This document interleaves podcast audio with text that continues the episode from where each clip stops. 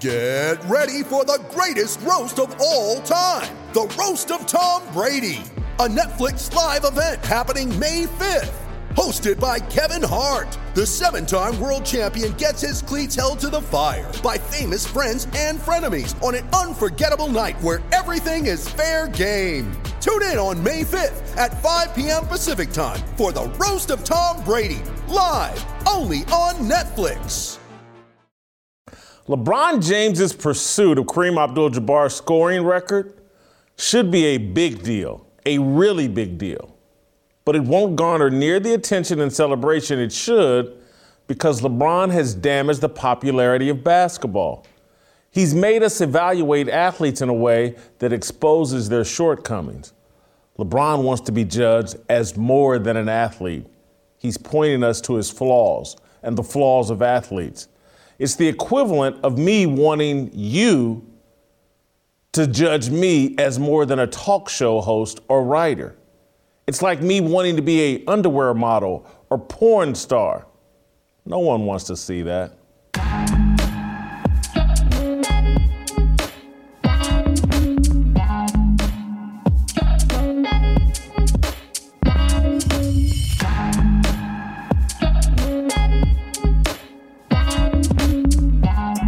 Welcome, welcome to Fearless with Jason Whitlock. I am Jason Whitlock, your host. Happy Thursday uh, to you and yours. Man, we are inching closer and closer and closer uh, to the weekend. I can smell, I can smell the weekend. It's just around the corner. Uh, I hope you guys are excited as I am as we prepare you for the weekend with a great Thursday feast of a show. Uh, it's going to be awesome. Shemeka Michelle will be here. Uh, Virgil Walker, he'll be here. As will uh, the late, great uh, Korean Cosell, Steve Kim. We're going to stack the show a tiny bit different today. I'm actually not going to start the fire until uh, maybe the middle of the show when we bring on Steve Kim. I'll get into my LeBron topic. We're, we're going to stack it a bit different today. I want to talk about my appearance on uh, Tucker Carlson last night because Tucker brought up a great topic of conversation about uh, Tiffany Cross and and Joy Reid are the ladies I call racial Maddow's over at MSNBC. Uh, he brought that up last night on his show and had me on as a guest, and we talked about it. Uh, the other thing I want to talk about today is uh, T.D. Jakes, uh, the very well known minister uh, from Texas he's passing on the reins to his woman thou art loosed uh, ministry to his daughter.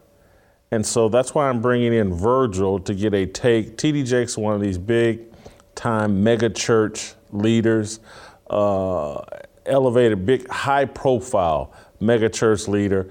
I, I've, I was aware of Woman Thou Art Loose when it first came out. I was living in Kansas City and uh, the woman I was dating at the time, that book and and that whole ministry around that was a big deal to her, and she talked about it constantly. And here's the books, and here's the video, and here's all blah blah blah.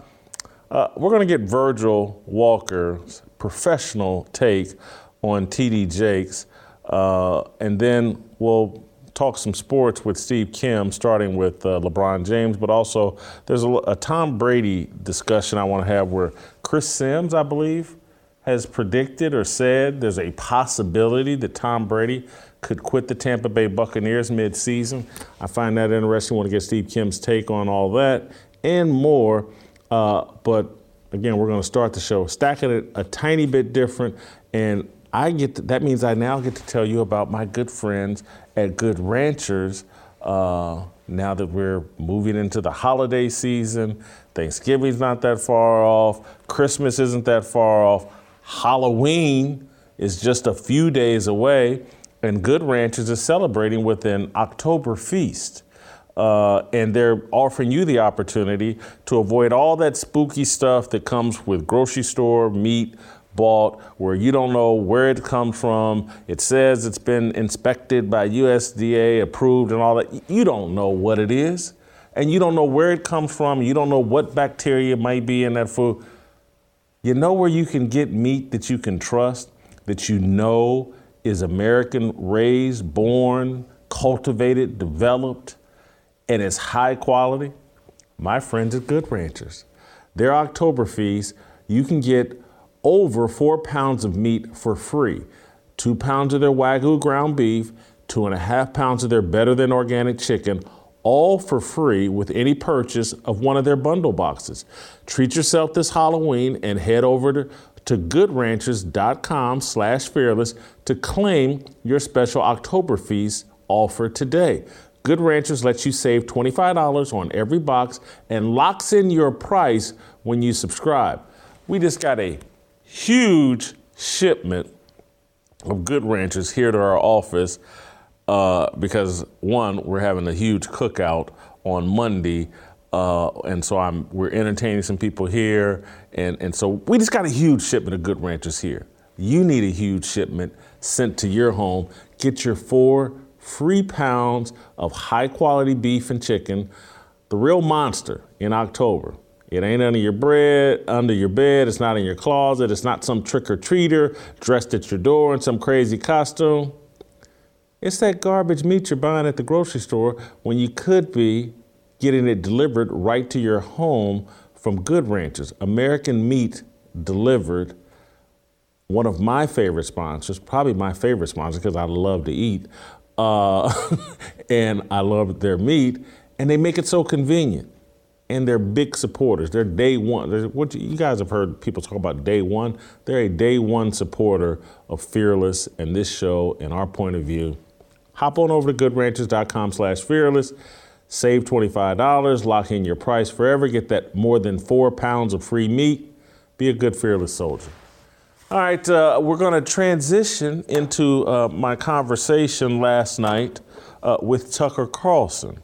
Uh, I don't know, Tucker did an incredible monologue last night on what's been going on over at MSNBC as that network has become.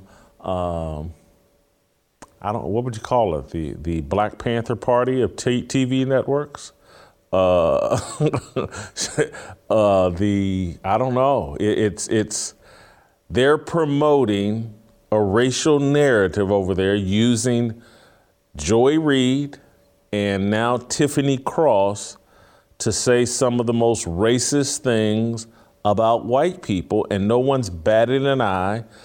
Tucker Carlson's batted an eye and uncorked a monologue last night that tried to bring people's attention like this is unprecedented. This is racist, and it is. What they're doing over there is racist. Racism flows all directions. I really, I've been arguing to people we need to quit talking about racism and talk about racial idolatry. Because idolatry is what we're really looking at. And anybody, again, we've reduced racism. Well, that, that only flows one direction against black people. Racism's not a biblical term. Idolatry is. And all of us that are sinners, and that's all of us, are capable of idolatry and making our race an idol. Or the mistake I made, making food an idol of mine, making sex an idol of mine. Anything can be turned into an idol, things you place ahead of God something that you, you have more respect to, more, more in common with, you take more pride in than your relationship with God. That's what we have going on here in America a lot of racial idolatry. We call it racism, but it's really idolatry. And MSNBC is an idolatrous network with a couple of women uh, running rampant with their racial idolatry. Anyway, let's take a listen uh, to Tucker Carlson, parts of Tucker Carlson's monologue last night. Apparently, on the left, what you're about to see is considered completely normal, even good. And that should worry you deeply. You don't want to live in Rwanda. But on MSNBC, they're already there. Now, you probably knew about Joy Reid, the race lady who's been fixated on race hate for years now. But MSNBC has a new host, someone called Tiffany Cross, who hosts a show called The Cross Connection. Here's a selection. Many of us have seen the dangers when powerful white people decide they want something, they annex it. And they've never had a problem replacing the people who stand in their way. We see American white people are, are going crazy. They're going they're resorting to violence. This is literally what conservative white folks do when they don't get their way. They turn violent. White people deputizing themselves in some position of authority to have jurisdiction over their life when they need to mind their blanking business. I don't think it's our responsibility to be tasked with destroying and dismantling the uh, racial oppression that's against us. That's just saying we're more at fault than the white people who constructed this system and the white people who continue to practice institutional racism. A majority of white people do not support policies that would unpack and unroll and reform this system of justice. This is what they want. Matt Gaetz is giving the white folks what they want white replacement can strangle culture. So, yes, we should all be concerned about white replacement. It is, after all, a very threat to our survival here. Is there anything worse than white people? Uh, Tucker asked a sarcastic rhetorical question that that is there anything worse than us than people of all, turning a blind eye to that kind of out of control racism that actually does more does more harm to black people. They're, they're sitting there thinking we're harming white people, we're talking bad about white people. When anybody with a brain that watches that, and, and Elie Mystal and whoever the other person was, it, uh, maybe it was Tiffany Cross. Yeah, when white people don't get what they want, they turn violent. And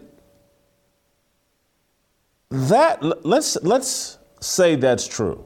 Let's go there with them and say, you know, that's factual.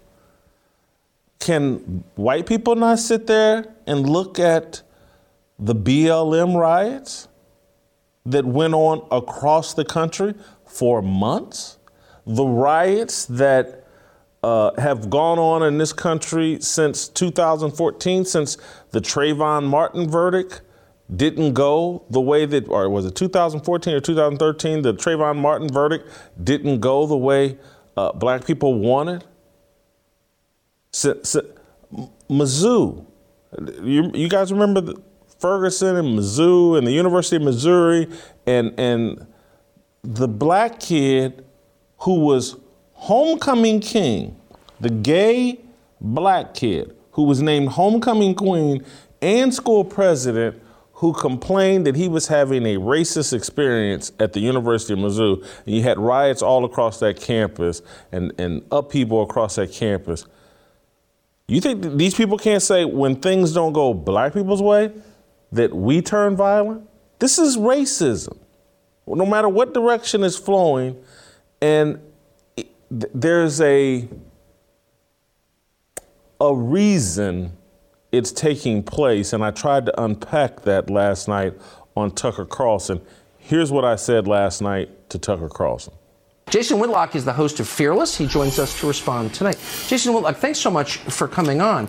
This seems, and I'll just be honest, as, as noted, I didn't really know this was happening. I'm not all that interested in hearing people talk about race, and I'm definitely not interested in watching that channel. But once you do watch it, you think, how can this be happening and nobody says anything? Tucker, it, it's pervasive across corporate media. Uh, it's pervasive in the sports world. It's one of the reasons why I left ESPN and Fox Sports to be quite frank with you and wanted to do my own independent thing because of the way that we talk about race in the corporate media is very unhealthy. It's very toxic. It's it's intended. People have been bought and paid for to undermine this country. Tiffany Cross, Joy Reid, any of the other people doing this type stuff, they know exactly what they're doing. They're doing exactly what they're told to do. They're planting the seeds to make people believe that um, the American experiment is a failure and the Constitution needs to be rewritten. That's right. And they're That's using right. race as their disguise. That's the entire agenda here. They're not hiding it. America is a failure in their mind because the outcomes uh, don't meet their demographic criteria or quotas. And, and so all of this is to bait all of us into a race war and distract us from an attack on America, its Constitution, and primarily it's an attack on God. I'm, people get upset that, oh, like Christian nationalism. Oh. This country was founded on biblical principles. Period. End of story. This is a biblical experiment, the United States of America, and it has been a success. The atheists, the Marxists, the people hostile to God want to end this biblical experiment, and they're using race to tear it down. That's the nuclear weapon.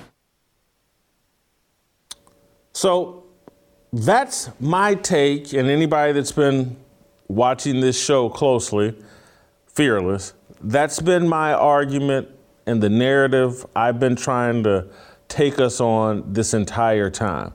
They're playing a game with race to tear down this country.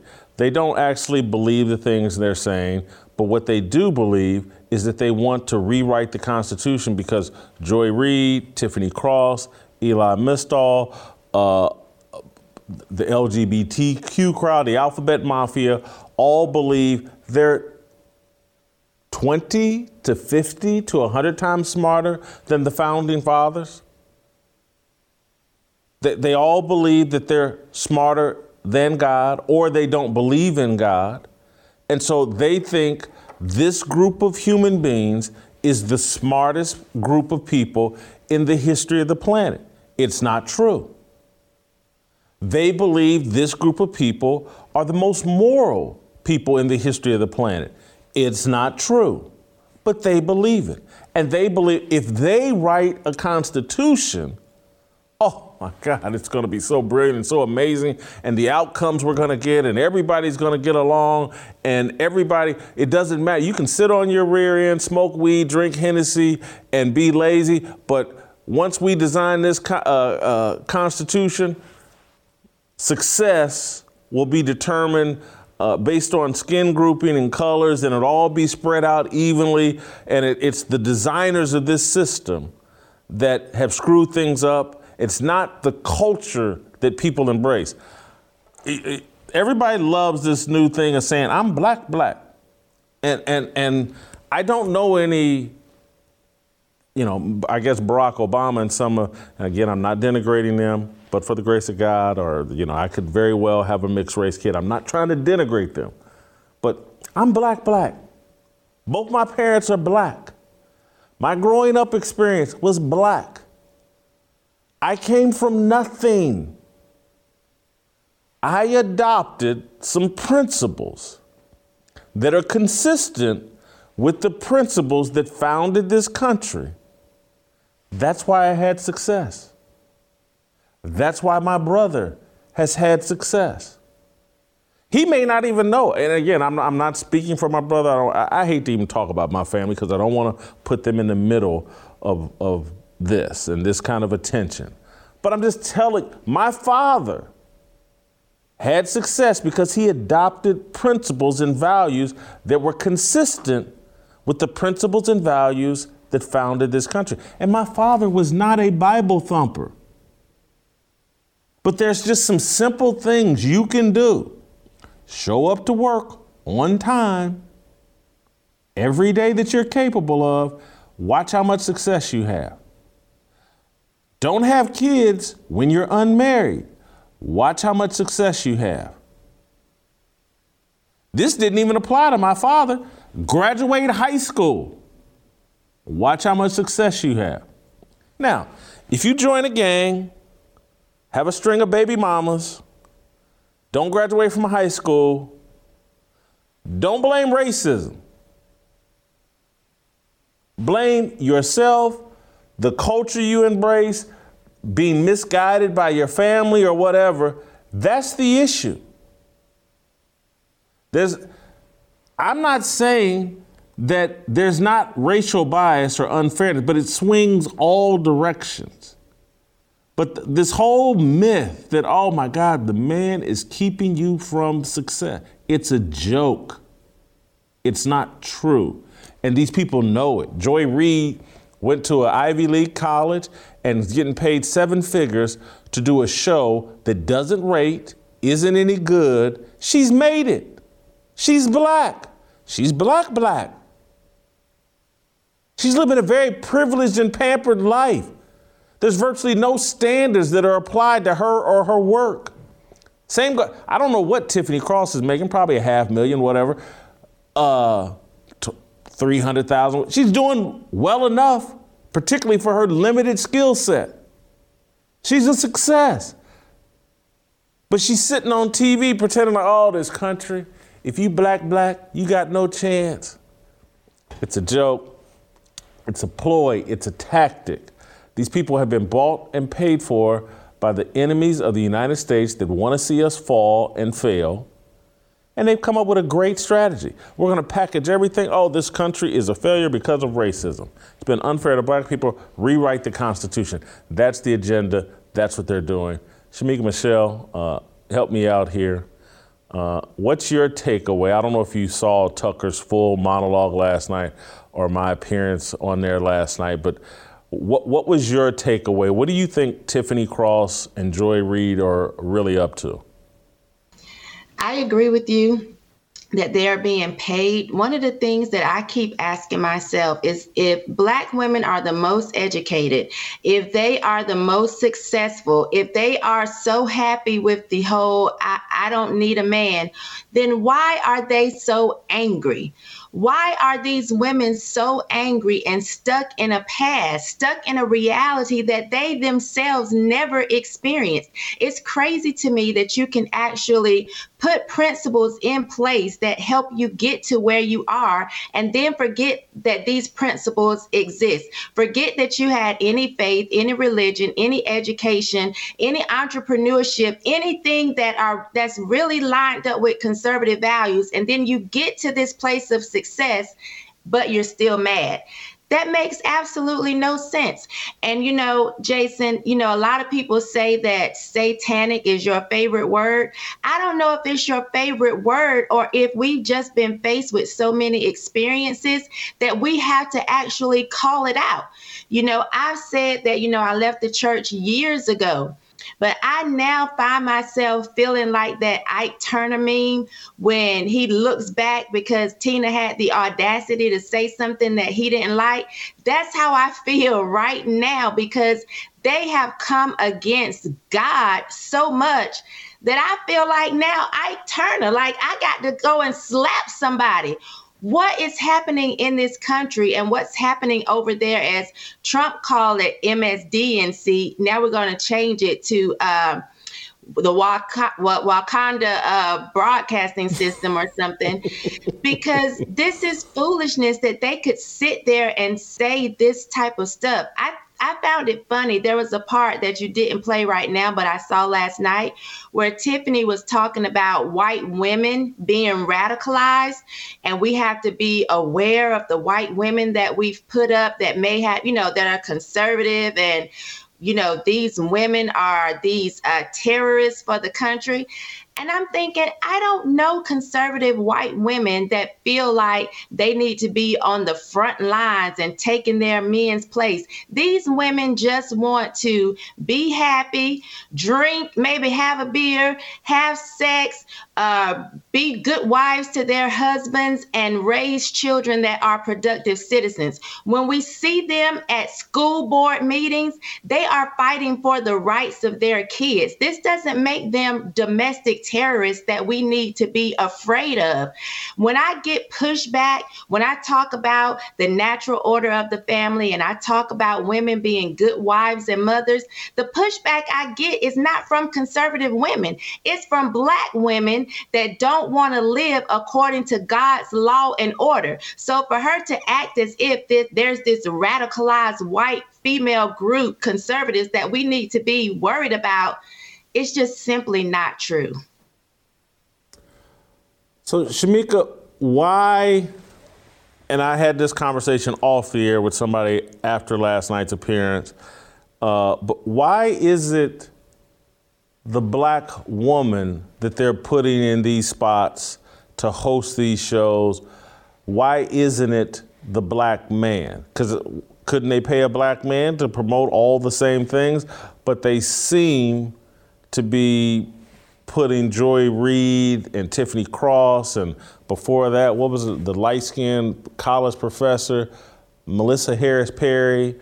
Uh, they seem to be putting these women in these spots to do this.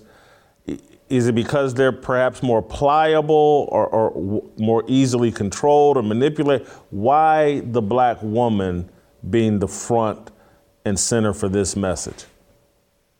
I do think that they're more easily controlled, but I think they've bought into the message that the black man is beneath them. So why not use them? Why not continue to overlook the black man, the black man as we have for decades?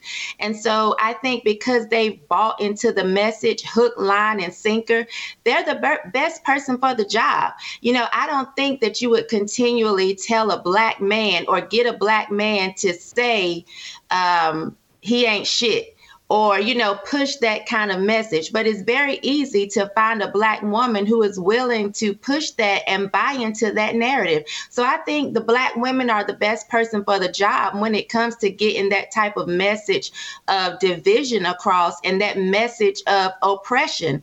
I, I, just don't think most people with logic will do that for very long. I mean, unless you're somebody like Don um, Lemon, you know, who has really bought into it, but has, as you would say, he um, hates hates the loves tree, the but fruit. loves the fruit. Yeah. yeah, loves the fruit, hate the tree. Yeah. Yeah. He, when I say tree, emphasize the tree. He loves the. tree. well, no, okay. I'm sorry. He loves the tree and the. right. Gives wood a new meaning. I'm gonna go to hell. I'm gonna go there. You know what? See, I'm. Uh, let me stop. Shemeka, thank you. Great job uh, as always. Uh, thank you so much. All right, uh, let me get back uh, in, in the proper mindset. Uh, tell you about our good friends over at Nugenix. Getting older is a very big adjustment. It's like you're young and healthy, and then at some point you realize it's hard to keep being healthy. Next thing you know, you realize you're not so young, but you're really not old. Then it gets worse. You might get more of a dad bod or early 2000s Whitlock bod, and it's suddenly harder to work out. It's not your fault. As men age, our bodies naturally lose free testosterone. That's because when you were younger, you were at the peak of your testosterone level and production. Wouldn't it be nice to get that winner's edge again and that old swagger back in your step? Nugenix Total T is the number one selling testosterone booster at GNC. It will help you turn back the clock, re energize your workouts, get you better results at the gym, and help you look and feel like the man you really want to be. Nugenix Total T contains man boosting key ingredients like testofen, which has been validated in five clinical studies. Because Nugenix Total T boosts the free testosterone that the aging process robs you of, you'll feel stronger and leaner with more energy and drive. Now get a complimentary bottle of Nugenix Total T when you text Fearless to 231 231. Text now and get a bottle of Nugenix Thermo, their most powerful fat incinerator ever, with ingredients to help you get back into shape fast. Absolutely free. Text Fearless to 231 231 that's fearless to 231 231. All right, go to youtube.com slash Jason Whitlock, hit notifications to subscribe. Uh, don't miss the cookout. Fearless is hosting its first ever cookout Monday, October 24th. Fearless Soldiers, Delano Squire, Shemeka Michelle, TJ Moe, and Pastor Anthony L. Walker will join Jason Whitlock for, that's me, Jason Whitlock, will join me for a live two hour panel discussion. 6 to 8 p.m. We have invited actor Nick Searcy, rapper Bryson Gray, country rocker Aaron Lewis, am I the only one? Probably my favorite song in the past year, to stop by the festivities, food, fun, spirits, and a lively conversation. You're invited to the cookout. Virgil Walker, next.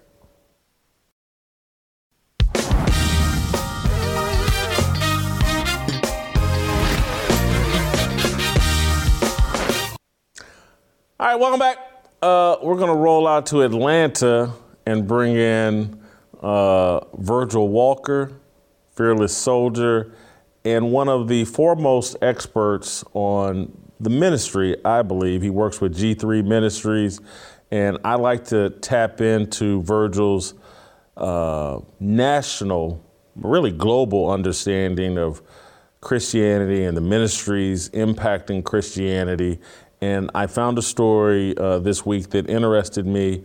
Uh, T.D. Jakes, very prominent mega church pastor uh, in the Dallas, Texas area, uh, he has turned over his Woman Thou Art Loosed uh, ministry, uh, and that's kind of like a special offshoot of, of his ministry that he started some 25 years ago, I believe, with the re- release of a book that was a bestseller and wildly popular and really elevated.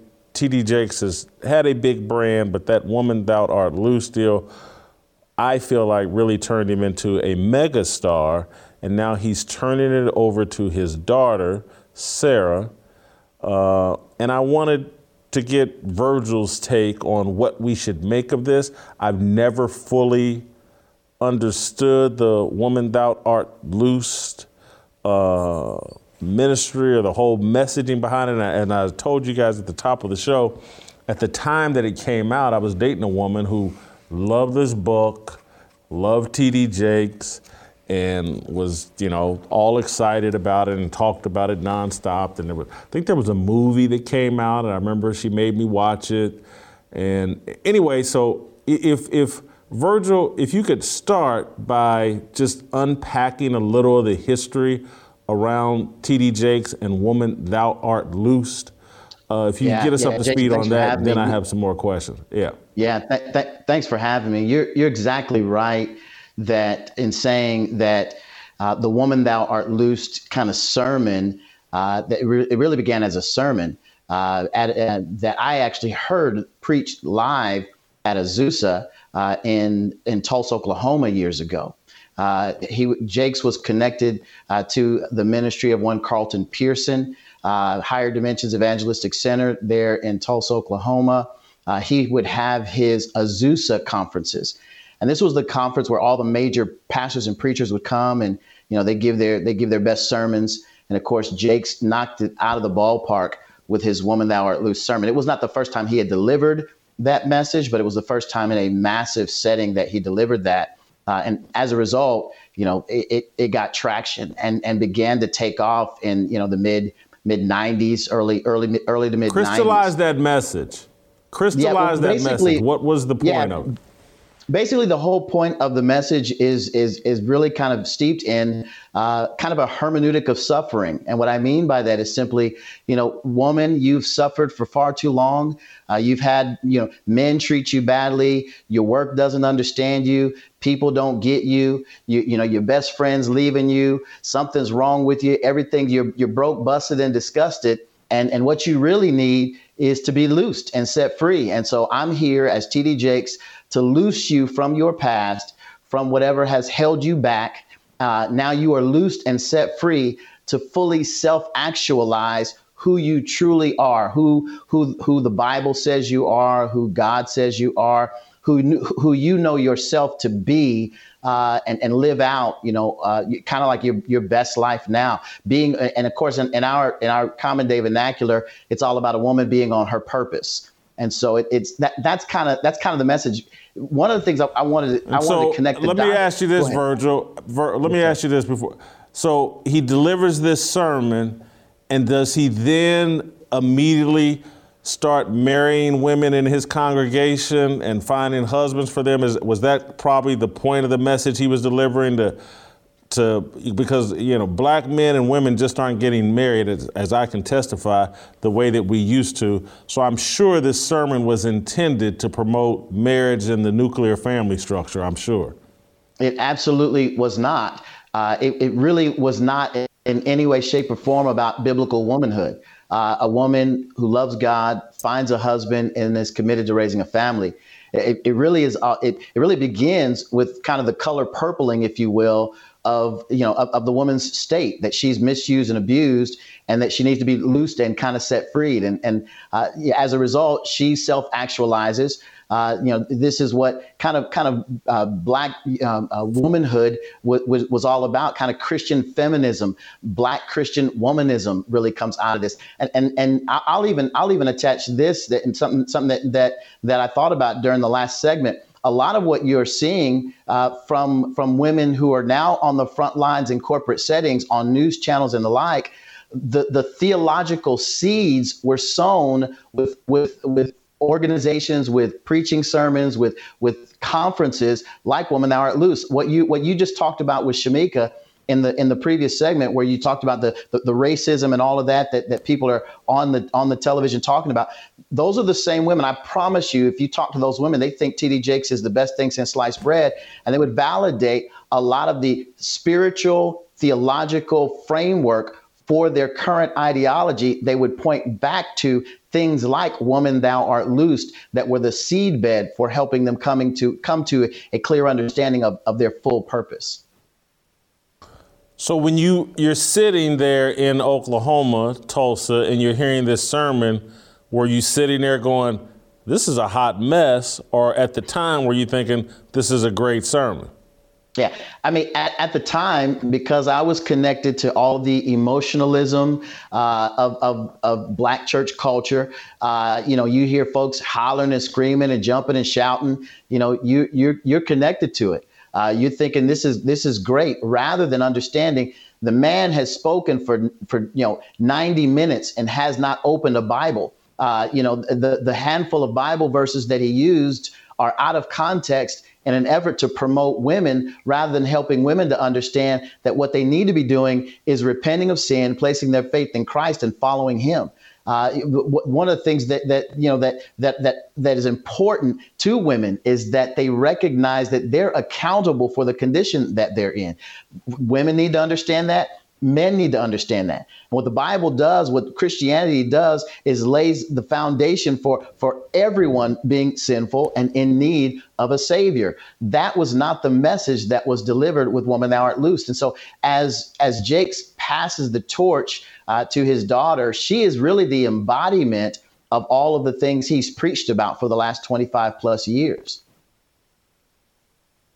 Mm. And so you know, I'm listening to this and your explanation, and and I'm having the epiphany of the realization of like, so this is why. And again, I'm not excusing my behavior. I'm just telling you what was going on in my mind at the time. Late 80s, early 90s.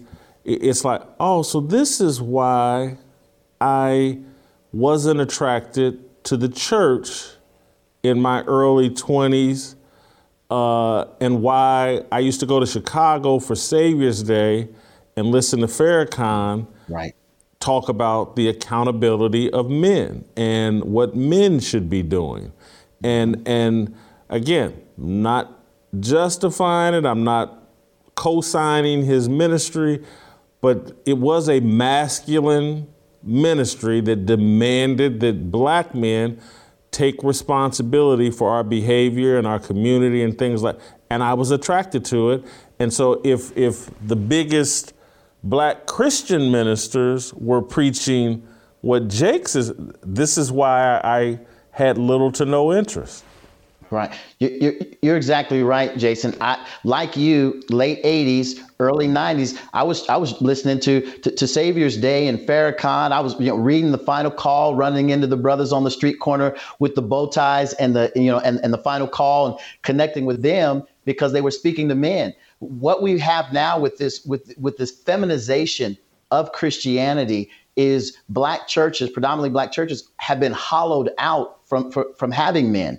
I mean, you, go, go and look at the statistics. Somewhere in the neighborhood of, of most black churches, most of your large black churches are running anywhere between 60 to 80% are women, single women who are in those churches. And, and the messages reflect that, not only from a standpoint of, of the feminization of Christianity and the elevation of womanism and womanhood, but what the other part that you're seeing is, is even anything that leads to any kind of accountability. We've talked about it on this on this show, where the Jamal Bryants of the world are preaching a message of, of pro-choice, that a woman should have the right to, to choose to, to, to murder her child in the womb because that's her God-given choice. You know, so so all of all of what you're seeing, unfortunately, in Black church culture points to the elevation, the idolization of of women. Uh, and, and this this event, the woman thou art loose, is no different.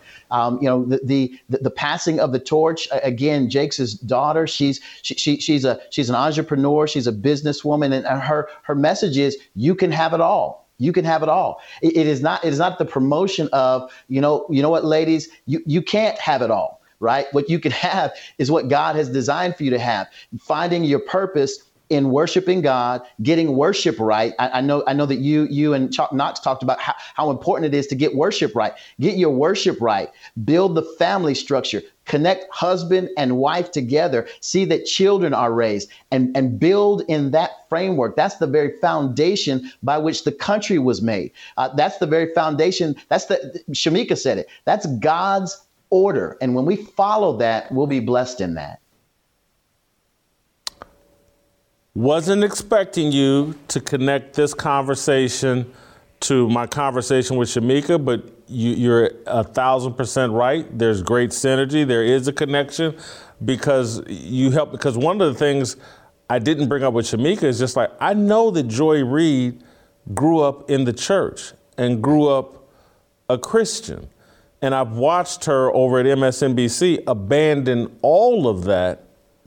And basically, what you're telling me is, in her mind, she's abandoned nothing. She's basically following the leadership of T.D. Jakes, of Al Sharpton, who you know claims to be a minister, and they're all promoting this feminist agenda.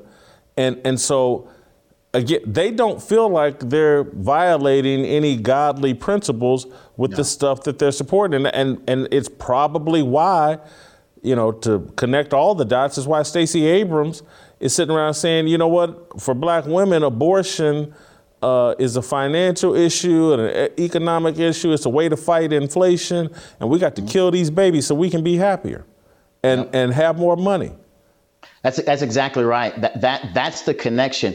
What's happened with with 25 plus years of teaching that's that's taken place at places like this, at Woman Thou Art Loose, with men like I mentioned, Jamal Bryant uh, and, and, and others that, that that we could name and have named by name. They have laid the theological framework that underpins what you're seeing in culture with women who are successful.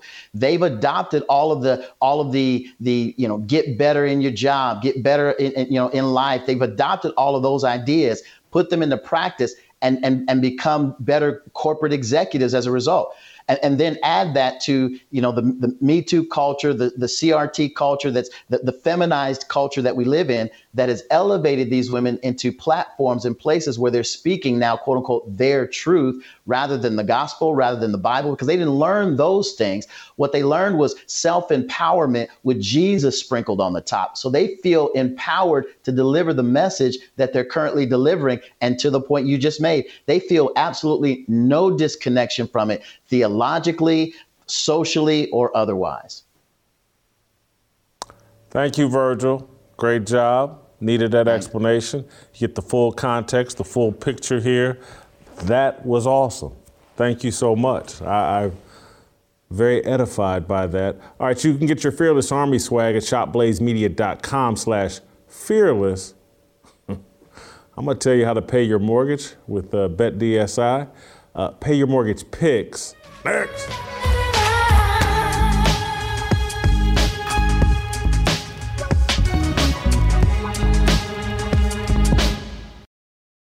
You ready? Showtime. On May 3rd, summer starts with The Fall Guy. Let's do it later. Let's drink a spicy margarita. Make some bad decisions. Yes. Audiences are falling in love with the most entertaining film of the year. Fall guy. Fall guy. Fall guy. That's what the poster said. See Ryan Gosling and Emily Blunt in the movie critics say exists to make you happy. Trying to make it out? Nope. Because I don't either. It's not what I'm into right now. What are you into? Talking. Yeah. The Fall Guy. Only in theaters May 3rd. Rated PG-13.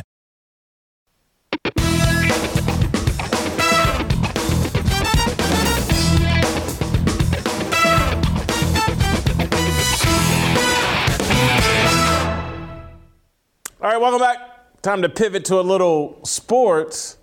And because the weekend's almost here, I want to prepare you for the football weekend uh, with some of my best picks uh, for the football weekend. BetDSI is bringing you this episode. Uh, you can visit them at betdsi.com. The NFL is back, and BetDSI is where you can bet and make extra money right now. My audience gets a 100% bonus match up to $1,000 a 100% bonus match up to $1,000. That is double your money with the promo code WHITLOCK. That's W H I T L O C K, Whitlock. Bet with me on the NFL, NBA, MMA, my favorite politics. Play, win, get paid. If you want the opportunity to win big money, please visit betdsi.com. Use the promo code Whitlock for a 100% match guarantee up to $1,000. You can even bet on the elections. BetDSI has been a leader in the industry for over a decade, and we are happy to have them on board. Go to betdsi.com, promo code Whitlock. That's betdsi, promo code Whitlock. Do it responsibly. You're just having fun. Although, if you listen to me, you'll have some extra cash in your pocket. Help pay your mortgage. All right, I got my pay your mortgage picks for this week. Uh, last week I was one and two. Last week I was one and two. Uh, for the season, I'm two, three, and one. Uh, that's two, three, and one. I'm not ashamed of my record. Uh, off to a slightly slow start, but I'm going to get red hot this week. Uh, we'll start with the Jets at the Broncos. The Jets are getting one point. I love the Jets here. Robert Saleh puts a clown suit on Russell Wilson. Who isn't putting a clown suit on Russell Wilson? And you think Robert Saleh, the head coach of the uh, New York Jets, isn't going to put one on Russell Wilson? You're crazy. Of course he is. He's a defensive guru. The Jets defense is playing incredible. Let's admit, and it's time, Russ can't cook. Uh, my other prediction for this week Nathaniel Hackett gets fired Sunday night. That thing is over. They can't blame Russ. They gave up too much to get him. They're paying him too much. Nathaniel Hackett gets uh, gets fired this Sunday night. Pay your mortgage. Jets plus the point. All right, game number two. Falcons plus six and a half at the Cincinnati Bengals. All right, the, the Falcons made a believer out of me last week. I, I've been very skeptical of the Falcons. They beat up the San Francisco 49ers, embarrassed me. The Falcons, they're three and three. They're 11 points from being undefeated. Their biggest loss has been by six points. Joe Burrow, I've been critical of him all year. He still has plenty to prove to me. I know the Bengals have kind of righted their ship, but Joe Burrow still has things to prove. I'm not sold. Falcons, as I've already mentioned, they manhandled San Francisco last week. I'm not picking the Falcons to win, but they ain't winning by six and a half. They ain't losing by six and a half points. No how, no way. It will not happen. The half point is the critical thing here, although I think the Falcons lose by just a field goal. Pay your mortgage. Falcons lose by a field goal. All right, final game right here at home. Colts at the Titans. The Titans minus two and a half points. Did, uh, how, why are they only minus two and a half points? The Titans and Derrick Henry off a bye? They're rested and off a bye? Has anybody paid attention? Yeah, I live here in Nashville. I grew up in Indianapolis. I know the Colts. I follow the Colts. The Colts are extremely overvalued. They're lucky uh, to be 3 2 and 1, I believe. Lucky. Lucky. They're overvalued. And I, kn- I know I'm old, but my memory says just three short weeks ago, Tennessee went to Indianapolis and won by a touchdown. Tennessee's at home and they're only minus two and a half. Are you kidding me? Pay your mortgage. Titans win by double digits. I'm going 3 0 this week. Join me. Support conservative voices. Subscribe to Blaze TV at blazetv.com slash fearless and get $10 off your yearly subscription. All right, we're going to go a little deeper into sports with uh, the Korean Cosell. The Korean Cosell. Did I say that right? Yes, I did. The Korean Cosell. Steve Kim. Next.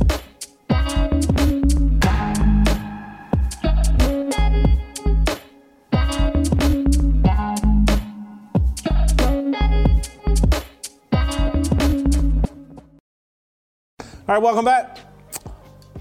LeBron James's quest to be more than an athlete has diminished his athletic accomplishments and focused attention on his intellectual shortcomings. James's misguided quest to be seen as a social justice activist, talk show host, movie producer, and NBA power broker has demeaned the sport that made him famous. That's why ESPN and TNT, the NBA's television partners, will be forced to manufacture anticipation, excitement, and drama around James's pursuit of Kareem Abdul-Jabbar's all-time NBA scoring record. That pursuit kicked off Tuesday night when the regular season opened and James's Lakers visited the Warriors. Barring injury, LeBron James is projected to surpass Abdul Jabbar in late January. The timing is poor. James will be hunting Jabbar at the climax of the NFL playoffs. But the timing is really irrelevant. A true telling of James's legacy will encompass his degradation of basketball and sports. More than an athlete translates to, I'm not a dumb job. It's a slogan steeped in identity insecurity. It insinuates James is ashamed of his profession. It strips sports of its exalted place in American culture. It undermines the importance of sports. It disparages jocks. It's not an argument athletes should make. It's an argument best left to pundits, educators, clergy, parents, politicians, comedians, and other culture critics. Muhammad Ali did not demand that we see him as more than an athlete. He insisted we recognize his greatness inside the ring. At the age of 22, when he stopped Sonny Liston in the seventh round, Ali barked, I'm the greatest boxer of all time. I shook up the world. I'm a bad man. Ali's organic and authentic actions outside the ring made him more than an athlete. His quest was always to be the greatest boxer.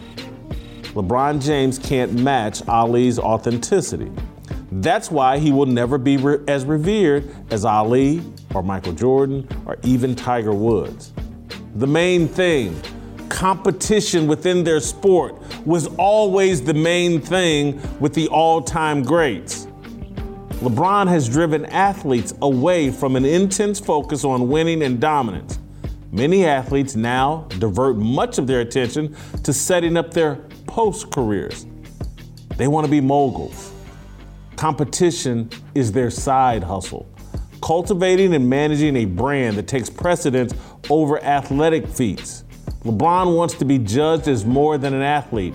He's pointing us to his flaws. As a movie and television producer, LeBron James, well below mediocre. As a host of The Shop, he's every bit as inept as Magic Johnson was hosting a talk show. As a social justice activist, LeBron is an uninformed race baiter who gets his talking points straight from Twitter. As a political activist, he's controlled by the Clintons and Obamas and compromised by Nike's ties to China. I'm a writer and a columnist. It's the best thing I do, so I insist on doing it. I'm perfectly fine with people judging me based on my work as a journalist.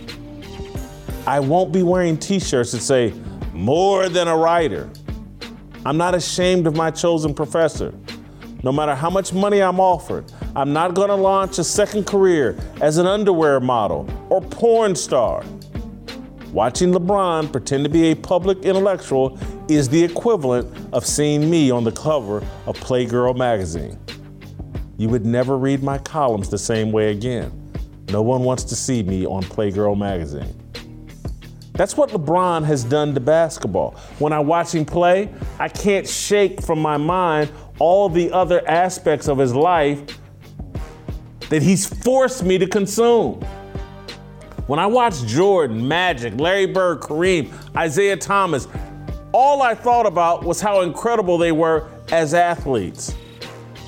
I don't enjoy sports the way I used to because I know way too much about the men who play the games.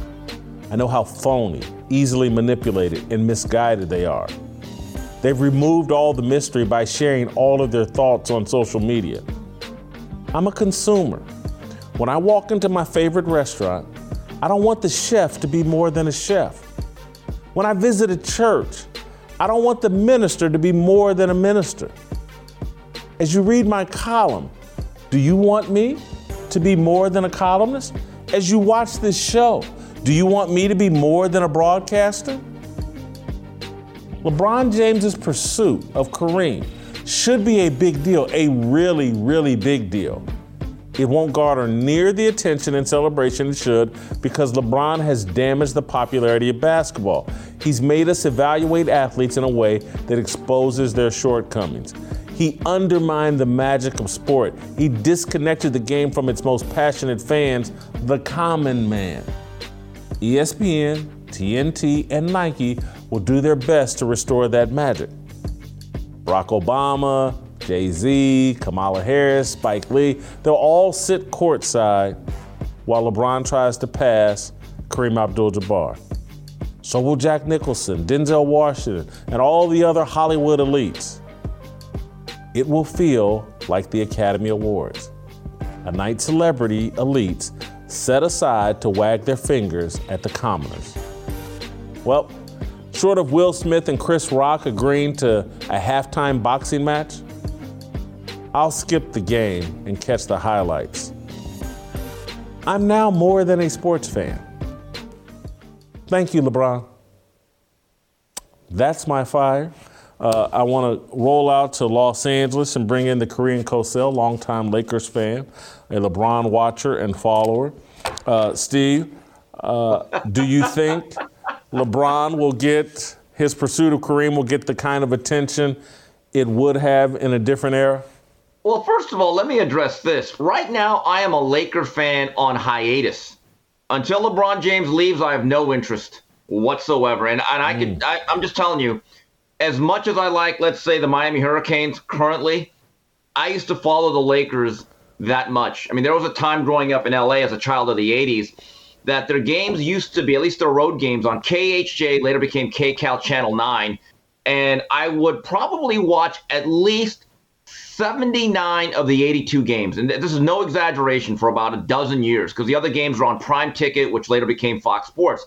I was religious, and I can honestly tell you that as the Lakers were the winningest franchise in LA in terms of uh, world championships, they were the most popular team in our city by far. This was a Lakers city, but I would say in the last 10 years, the Dodgers, despite only winning one World Series, I believe is the greatest unifying force we have. There is now downright apathy, if not disinterest, in that franchise, believe it or not. I don't think I feel this way uh, in a vacuum. I talk to a lot of my friends now that feel the exact same way. Now, on to your question. Do I believe that LeBron James will surpass the great Kareem Abdul Jabbar in terms of scoring? Yes. And I think it'll be an all time low in terms of interest because we don't really care. I, I think overall basketball, and in my view, it all began with the load management the contempt that certain people like Gregg Popovich had for the fans, and players like Ben Simmons have turned off a good deal of America. And I want to make this clear basketball is still popular. I don't want to make it sound like nobody watches it, but it has been absolutely lapped by the National Football League and even college football to a certain degree. But when this happens, and it will happen because it's the main reason why LeBron is playing the games, not to win another title. He's realistic. He is now in the stat padding phase of his career. When this happens, you're right. There's going to be a clamoring from a certain elite uh, on the ivory tower to tell us this is a big deal. But overall, I, I think it'll be just a shrug. It's a great achievement, but no, it will not have the same impact as it did when Kareem Abdul-Jabbar broke that record, I believe, in 1984. I'm wondering if it will be as significant as what Aaron Judge just did during the baseball season in surpassing Roger Maris. And, and baseball is not front and center the way it used to be. Uh, but I thought that got it attracted my interest. I followed the Aaron Judge pursuit of the American League home run record. I, I'm, I'm, I'm, now again, I think ESPN and TNT and their use of celebrities will try to make this feel like a, a, a big moment. But again, I just think with the real sports fan, it's just not going to connect. Listen, I thought there was a disconnect as it related to Aaron Judge. I, I brought it up. First of all, I hated the cut-ins to the college football games, but and I, and I know that you prefaced it by saying American League record, right? Because there's a guy by the name of Barry Lamar Bonds. Okay, say what you want. He is still the single season home run leader. You cannot change my mind. I don't care if you disagree. Um, the bottom line is he was on a level playing field, just not the one you think it is, to take the words of the legendary track coach Charlie Francis. Look, ESPN and TNT are in the NBA business. It is their job to be the megaphone. They are business partners. I get it. But you know what's interesting, Jason? What I truly believe is the most important NBA signing of this offseason, not of any player on any current team. It's Charles Barkley. If Charles Barkley is on TNT watching basketball, that'll hold my interest. I won't watch any games. I won't. Maybe I will if you force me to, because hey, I'm a team player. I'll watch a few games here and there, but I will watch the NBA TNT segments as long as Barkley's on there to really give a no holds barred uh, opinion on the sport, the current game, and those who play it. I find that far more interesting than anything that takes place in the NBA from November till about mid April.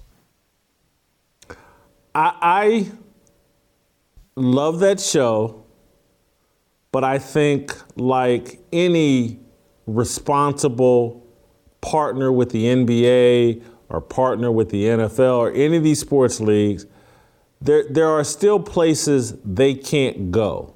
Yeah. And, and one of the places they can't go that is like we're going today. They, Barkley, I believe, knows it. Kenny Smith, Shaq knows it. That LeBron James has diminished the game of basketball. That should be being discussed on ESPN, on TNT, that that is his real legacy. That that's what really disqualifies him from the whole Michael Jordan conversation. He did not elevate the game. He he did this attempt to elevate himself to Muhammad Ali status and started. Pro- I'm more than an athlete. Again, this is stupid. The whole "I'm more than an athlete" me. Well, this thing I do here isn't that important, and and and that is there's truth to that. But LeBron James, as an athlete, shouldn't be selling that message because you want people, and the reason why people paid so much attention to uh, Hank Aaron when he's pursuing Babe Ruth or Tiger Woods going after Jack Nicklaus is because Tiger Woods felt like it's the most important thing in the planet. Hank Aaron felt like it was the most important. They weren't trying to be more than an athlete. They were wanted you to celebrate them as athletes, and we did.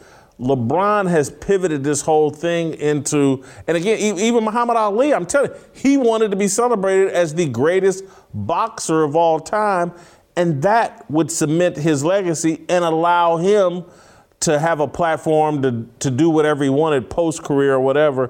Where I'm just, t- LeBron has demanded that we focus on things that he's not very good at. The guy is great at dunking the basketball. Have us focus on that. Talking, making articulate arguments, uh, producing movie and TV shows. He, he's, he's in the bottom 10% at all those things. but he wants us to focus on that rather than the one thing that he and only three or four other people on the planet have ever been able to reach his level. That's how I say he's undermined the game and undermined all these athletes. They they have us thinking about things that they're not very good at. Well, a couple things. People need to put away the Muhammad Ali comparison. Uh, until you are an athlete at the very top of your sport, the way Muhammad Ali was by the time he was just absolutely putting on brilliant performances against the likes of Cleveland Williams and Ernie Terrell, and then basically have three years of your physical apex ripped away and then become an activist where he's actually on the speaking circuit, not only to spread the message, but also to make a living, to be quite frank. It's just not an applicable comparison in my view. It's very cheap and it actually stains the legacy of Muhammad Ali, whether you agree or disagree with any of his stances. Also, if you're going to be an activist, um, your intellectual cap- capabilities have to be higher than just average. I am not saying that LeBron um, is a dumb individual, but he's far from Mensa. I am. Okay, you are. You can go there. Uh, you know what? Yeah. Let's be mm-hmm. honest. I don't think he's that smart either. I really don't. There's a lot of other athletes that I would listen to yes. before him. Now, I think he's a brilliant basketball player. That there's never been a guy this late into his career that's been that good. That even though, if let's say he's lost an inch off his fastball, he is still among the very best basketball players in the world. I've said at his best, he's a rare blend of Michael Jordan and Magic Johnson. And it's incredible his overall floor game. However, that's the most appealing part of him. See, you're right about being more than an athlete. There, there seems it got me thinking, Jason, as I'm listening to you. Somewhere along the way, a couple of years ago, um, the most empty thing you can do in modern day activism is quote unquote, like I told you, bring awareness. Okay, so athletes are bringing an awareness to whatever cause they want, right?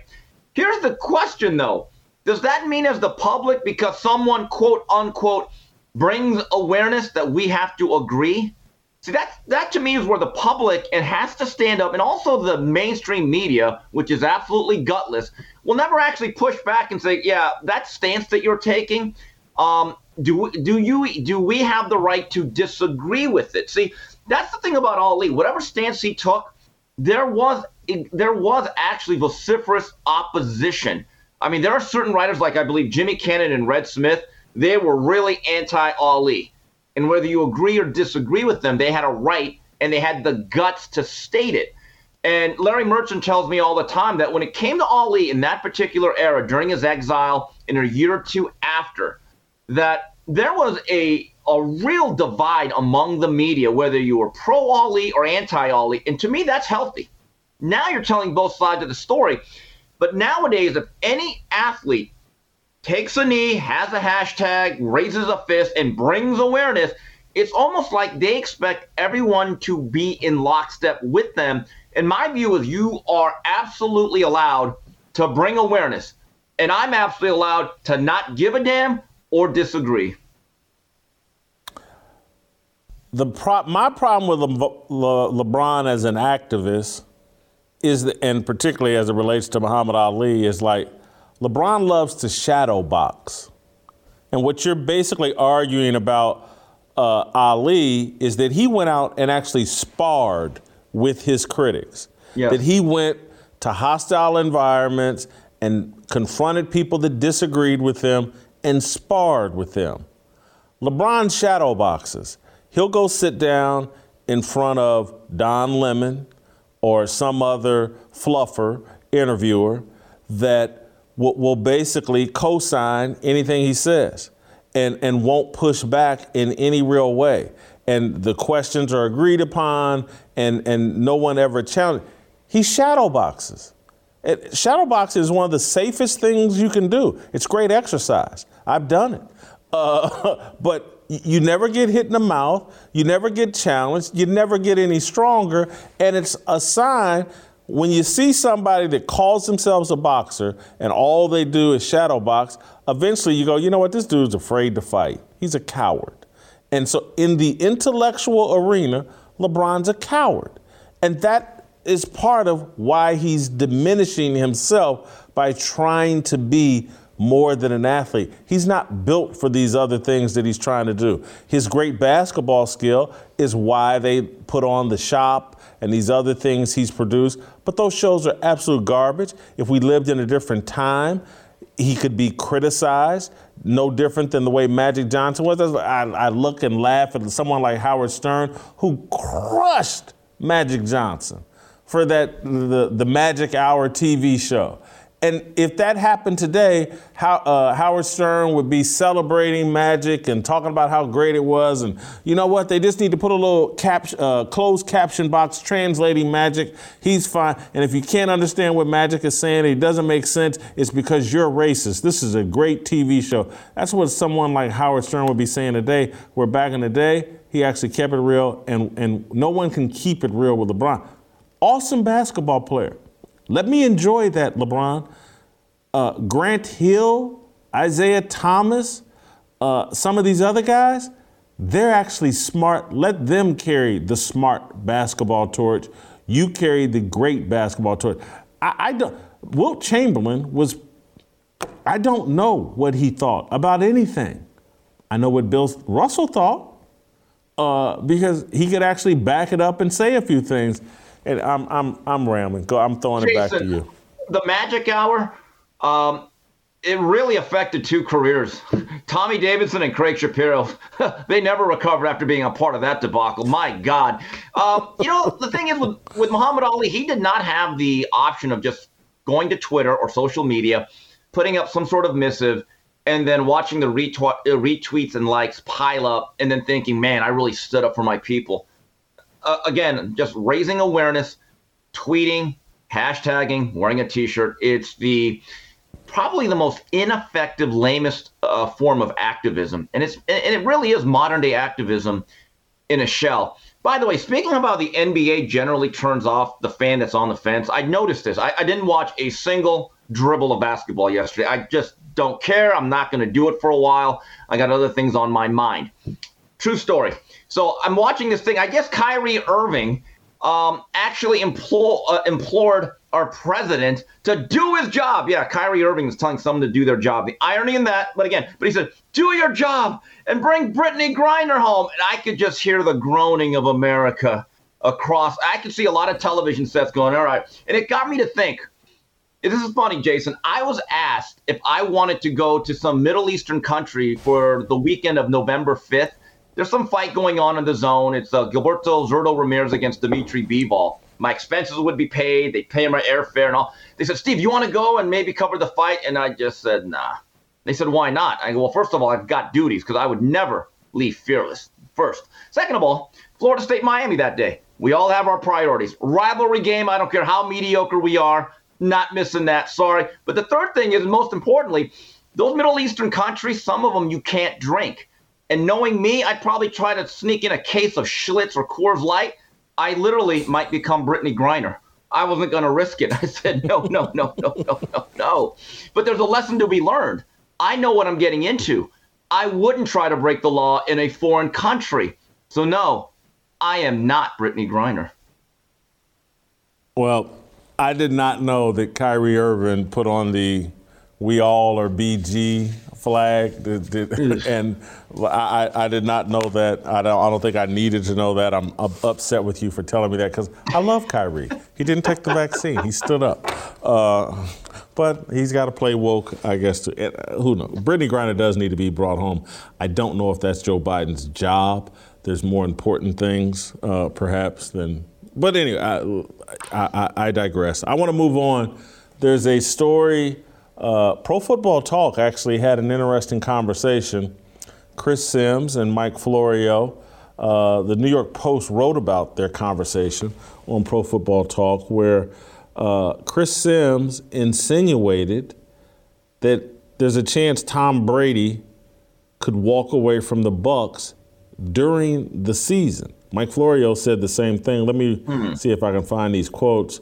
Uh, normally, I'd feel like Rodgers would be that guy, but I'm talking about Aaron Rodgers. But because of this year and some of the off the field stuff that's hitting home and personal stuff with Brady, this is one. This is the one year I feel it might be Brady.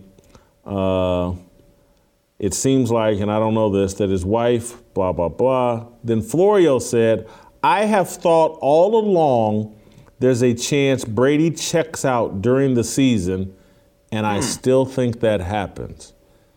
That's pretty fast. That's a pretty provocative opinion. Hmm. What do you think of that? Any chance Tom Brady cuts bait mid-season on Tampa? If he does, it's a terrible look, and I've no, I'd have no sympathy for him. I'm sorry. I, I just I, I don't want to hear he's earned the right. You know what's funny? No, he chose to play football this year. He went back on his word. Look, he put his marriage behind football, which is fine. That's his choice. But with choices come consequences. And look, is it going to hurt his overall legacy? Probably not. But would anyone in their right mind really support this decision and endorse it as being correct? I'm sorry, Tom. You knew what you got yourself into. You made the decision. Live with it. Be a responsible adult. Don't let your teammates down. Stick it out and then call it a day. It would be one of the most shocking things to happen in sports, in my view. It, it, it I, I, I'm sitting here trying to think of what I would compare it to if Tom Brady walked away at any. If there's just two weeks left in the season and they're out of Yeah. playoff contention, and the guy says, "I'm," I would be shocked. That would so in my in Jason Whitlock's view, not the overall view, but in my view, that would really damage his legacy. And I, and I say that because they fired Bruce Arians basically or kicked him upstairs because Tom Brady didn't want to be bothered with him anymore. They've, they've turned this organization upside down for Tom Brady. Uh, they let him skip a big chunk of training camp. They've Yeah. let they've given him days off. Uh, he gets to go to weddings and miss walkthroughs. They've bent over backwards. And then if this guy quit on them, I think it would be a horrible look. It's probably the only thing that could really diminish Tom Brady in my eyes, but it would.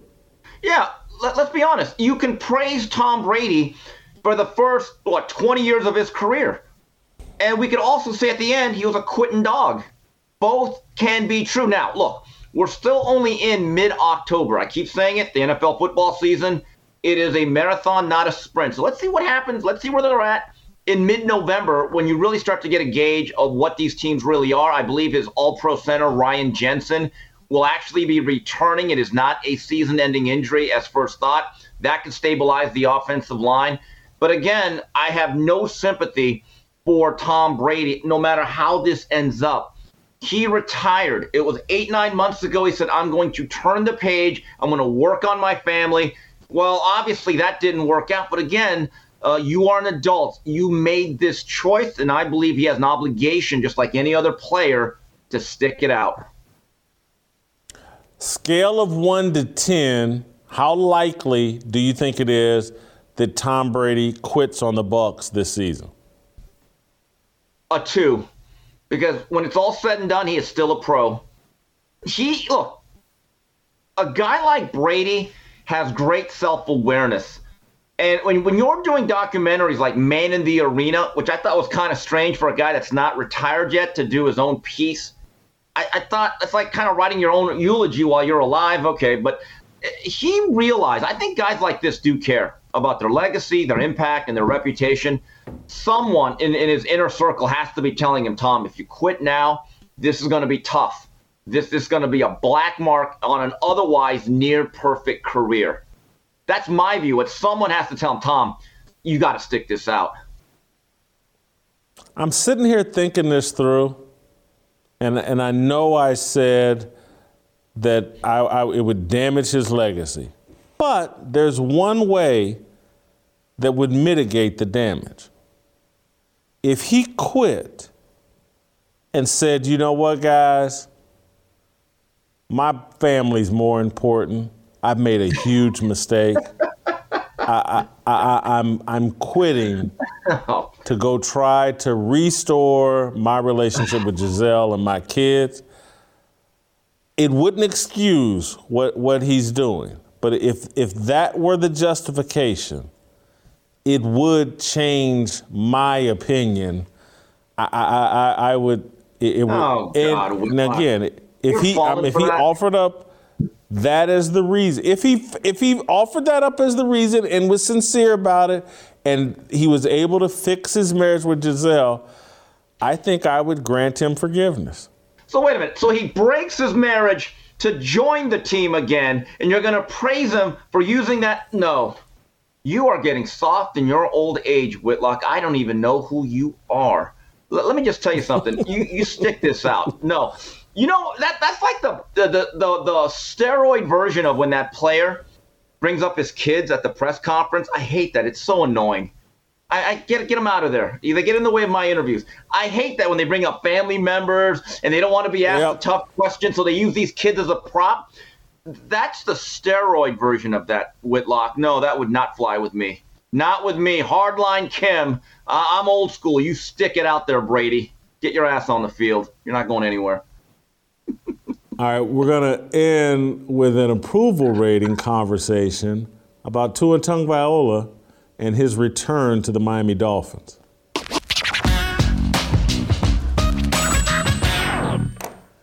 All right, Steve, here's what I want to talk about as we unpack our approval rating on Tua. I, I think I, I'm going to be offended this weekend because there's going to be all this marathon coverage and overwrought coverage of, oh, Tua, he almost died on the field and he's back now. And oh, every play that happens with Tua is going to be micro analyzed and discussed. And oh, God, he, uh, he fell on a piece, a blade of grass hit his elbow and it may have affected his brain. And it, it's just going to, and, and what's going to bother me is that he's not the first, nor will he be the last player to come back from a concussion. Uh, I don't see this. Now, again, I stand by everything that I said previously about Tua. He may be too brittle for football. And if people, if they want to have that discussion this weekend, I'm all for it. He may not be built for football. But what instead we're going to get is a big entire conversation about how dangerous football is and how what procedures weren't followed that didn't protect Tua and are they bringing him back too soon and blah all, all of that is going to drive me crazy and so I'm fully expecting to be annoyed this weekend by Tua's return to the NFL because I don't like how the media is going to handle it. Yeah, look, he's going to be scrutinized. Uh, but my view is this is the protocol the protocol or not? And is it good enough or not? If it's not, change it. And I think they've already made changes to it. I still don't get this, and I've never gotten complete clarification. That independent third party that cleared Tua several weeks ago, were they fired for not following the protocol, or were they fired because Tua got injured the week after and the optics? I, I, I don't think that's ever been really cleared up because if they actually followed the protocol and the protocol cleared for him, called for him to be cleared the next week against Cincinnati, uh, I, I don't understand why you fire that third party um, organization. I still I don't get it. Either you're going to clear the guy based on the protocol and follow it, or you're just going to go by optics the whole time. They're just going by optics. Uh, so, what's your? Let's talk about Tua's job performance. Uh, what's your expectations on how he'll play this weekend, and how do you rate his uh, job performance overall? I've got him at a 12, uh, and and people see that. So, hey, well, he's been out there. He's been pretty good. And the Dolphins have won. Availability is Yeah. the number one ability, and if you're not available, and he hasn't been, I can't go super high on your job performance. So I gave Tua a 12. Yeah, I mean, look, it's a good look for him in a sense that the other two quarterbacks, the young rookie out of Kansas State and Teddy Bridgewater, it hasn't exactly been a prolific offense, even with Tyreek Hill and, and that other uh, Waddle. Jalen Waddle. What, but the issue is you have to be out there. One of the greatest marks of consistency any quarterback can have is just being out there 16, now 17 games a year and leading your team and being a productive player. He was off to a good start. Unfortunately, he has not been their last few games. I give him a 10. Mm. Oh, even lower than mine. Uh, Interesting. Steve Kim off to a nice start. Uh, character. Uh, I think this guy is really high character. I met him briefly out in California at one of Steve Clarkson's football camps. I, I, I think this dude is just a good, rock solid human being. Uh, great family. I think he's a high character individual. I give him a 23. Yeah, I actually went a 25. That's one thing that is really great about him is the way he was brought up, the way he acts towards people. There was a story in the Miami Herald about how every teammate really embraces this guy because of his ability to reach every room or every corner of that locker room. Uh, I guarantee you, Russell Weirdo in Denver, he's not doing that.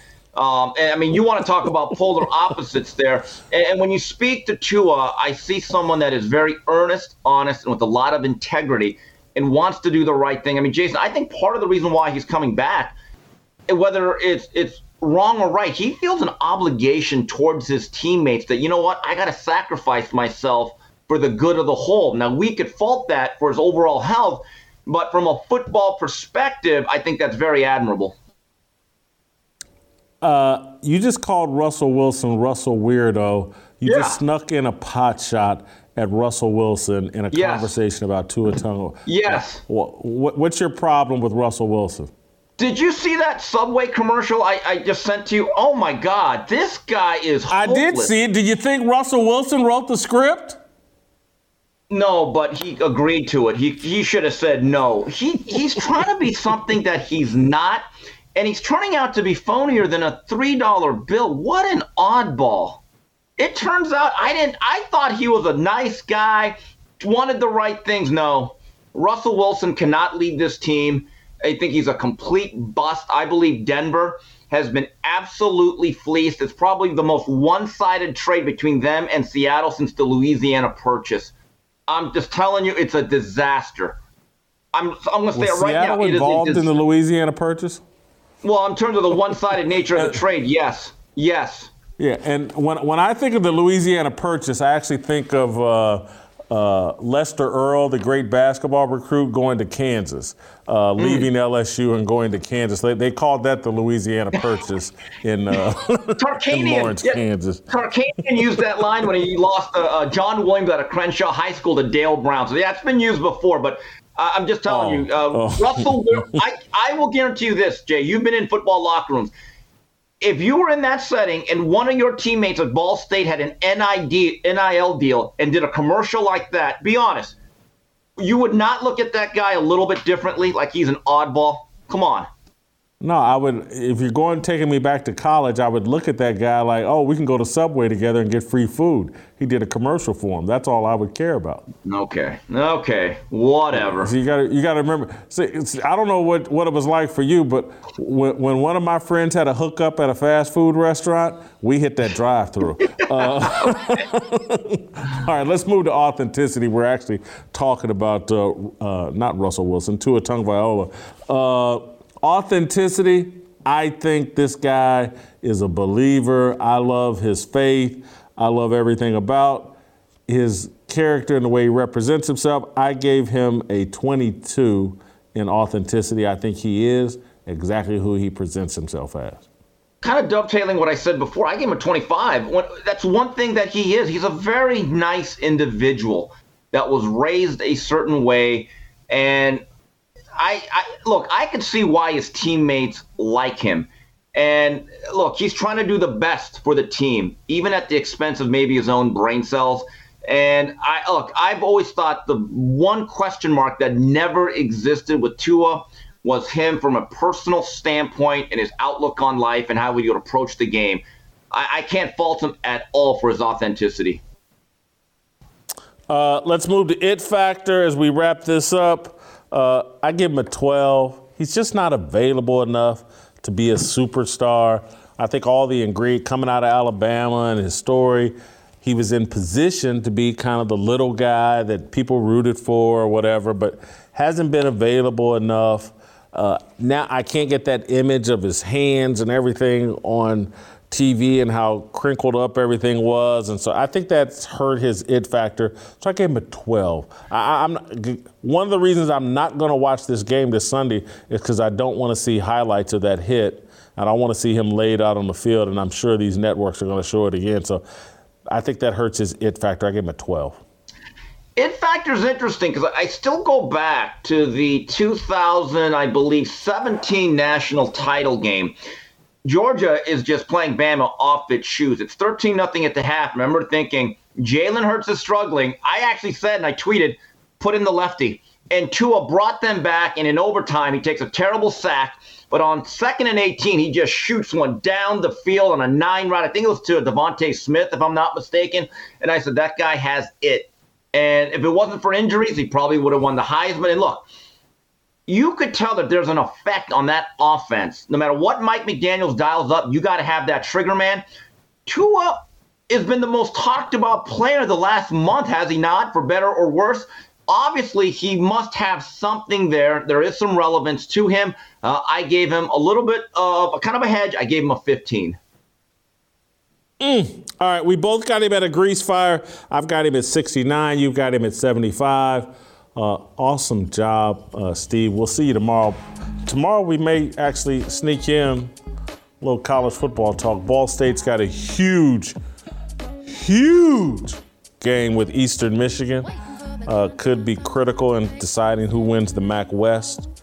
Uh, we'll break all of that down tomorrow. All of it. We'll, we'll the whole thing. Uh, anyway. Anyway, that's tomorrow. I hear in my ear. You should be hearing her as well. That means we'll see you tomorrow.